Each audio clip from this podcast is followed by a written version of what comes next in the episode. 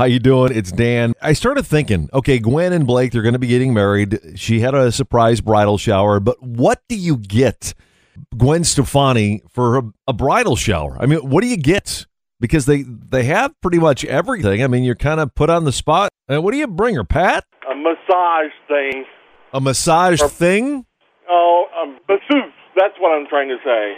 You're going to get them a what, like a live-in masseuse, or you're just going to get like a one-time No, deal? Oh, okay, be like a Like a- one-time deal. like a couples massage.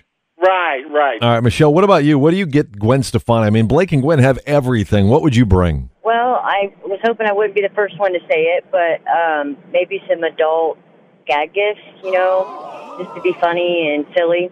Don't want to go into too much detail. Michelle, I am shocked.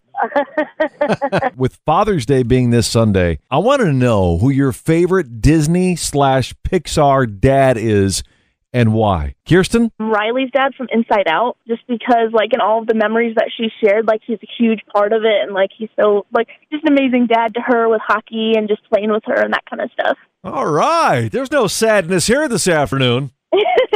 All right, Ethel, who are you taking? Who's your favorite Disney or Pixar dad? I think I like Jasmine's father Okay. in Aladdin, the Sultan, because he was like an old man, but he still had a whole bunch of toys that he played with.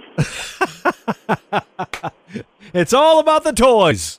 yeah, he was like a big kid, but he was like a ruler, so it was awesome. Could be a Disney dad, could be a Pixar dad, but who is it and why are they your favorite, Alex? Uh, for me, I would have to say Mufasa. Even though he wasn't on there that long on the show, but like he showed his son how to be, you know, like he's going to be king of the, you know, jungle one day. But he he showed him how to be, you know, be strong, Mhm. and also he showed him how to have fun and play too. Because he's like nobody messes with your dad, and he could be. He was loving, caring, but he knew how to put his foot down when it was time. So, but he was strong and he protected his kid. Very well put. Thanks for the call, Alex. Getting a lot of Mufasas here this afternoon. He's probably uh, probably right up there at the top. Mine would probably be Mr. Incredible. I mean, he's a pretty cool dad. I mean, kind of goofy at times, but he was Mr. Incredible. Uh, James, who did you say your uh, wife's favorite dad is? So she's going to go with Goofy because Goofy was always a great dad. There was never a dull moment in the kid's life, and no matter what, the kid always knew right from wrong. That's true, though. I mean, Yes, he, Max was always the one to make the right decisions, no matter what. And you know, also along with being a good dad, he was his best friend at the same time. you know, plus, you know, as dads, we're all goofy, aren't we? Oh yeah, oh yeah, trust me. I hope you are doing well. You survived the uh, the warm weather this weekend. It probably helped if you had a pool, right? Well, if you weren't in the AC and you weren't in the pool, I just want to know: Are you a pool user?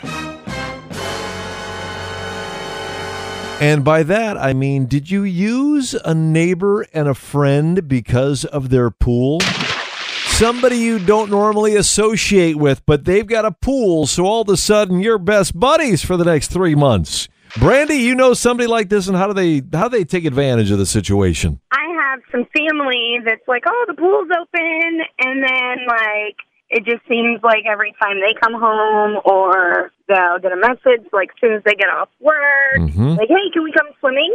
But I don't want to do that because I feel bad. Like they don't even get to use their pool by themselves. That's why we don't have a pool. Yeah, say we did. I mean, we just had like one of the you know kid pools, smaller ones. Yeah. But yeah, it was like, um, yeah, my kids, they were the coolest kids in the neighborhood, and nobody wanted to help clean it though. Ashley, it's you. You used your parents. we just spent the entire weekend over there because they have a pool and it was amazing. I am a pool user. you, you admit it.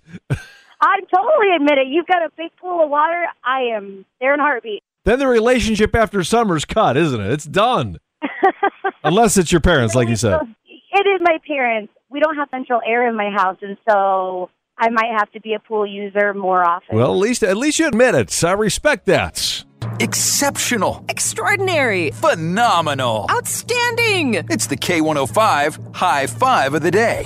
Yes, indeed. High five time and a very deserving high five going out to Honor Flight Northeast Indiana for holding a drive through salute to area veterans this past Saturday.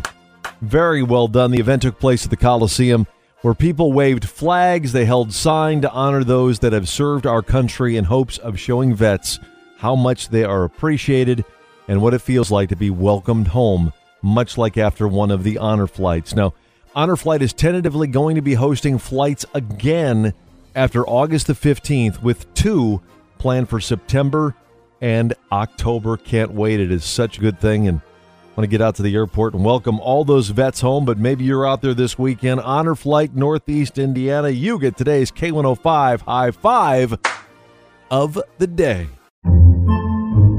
Podcasts by Federated Media.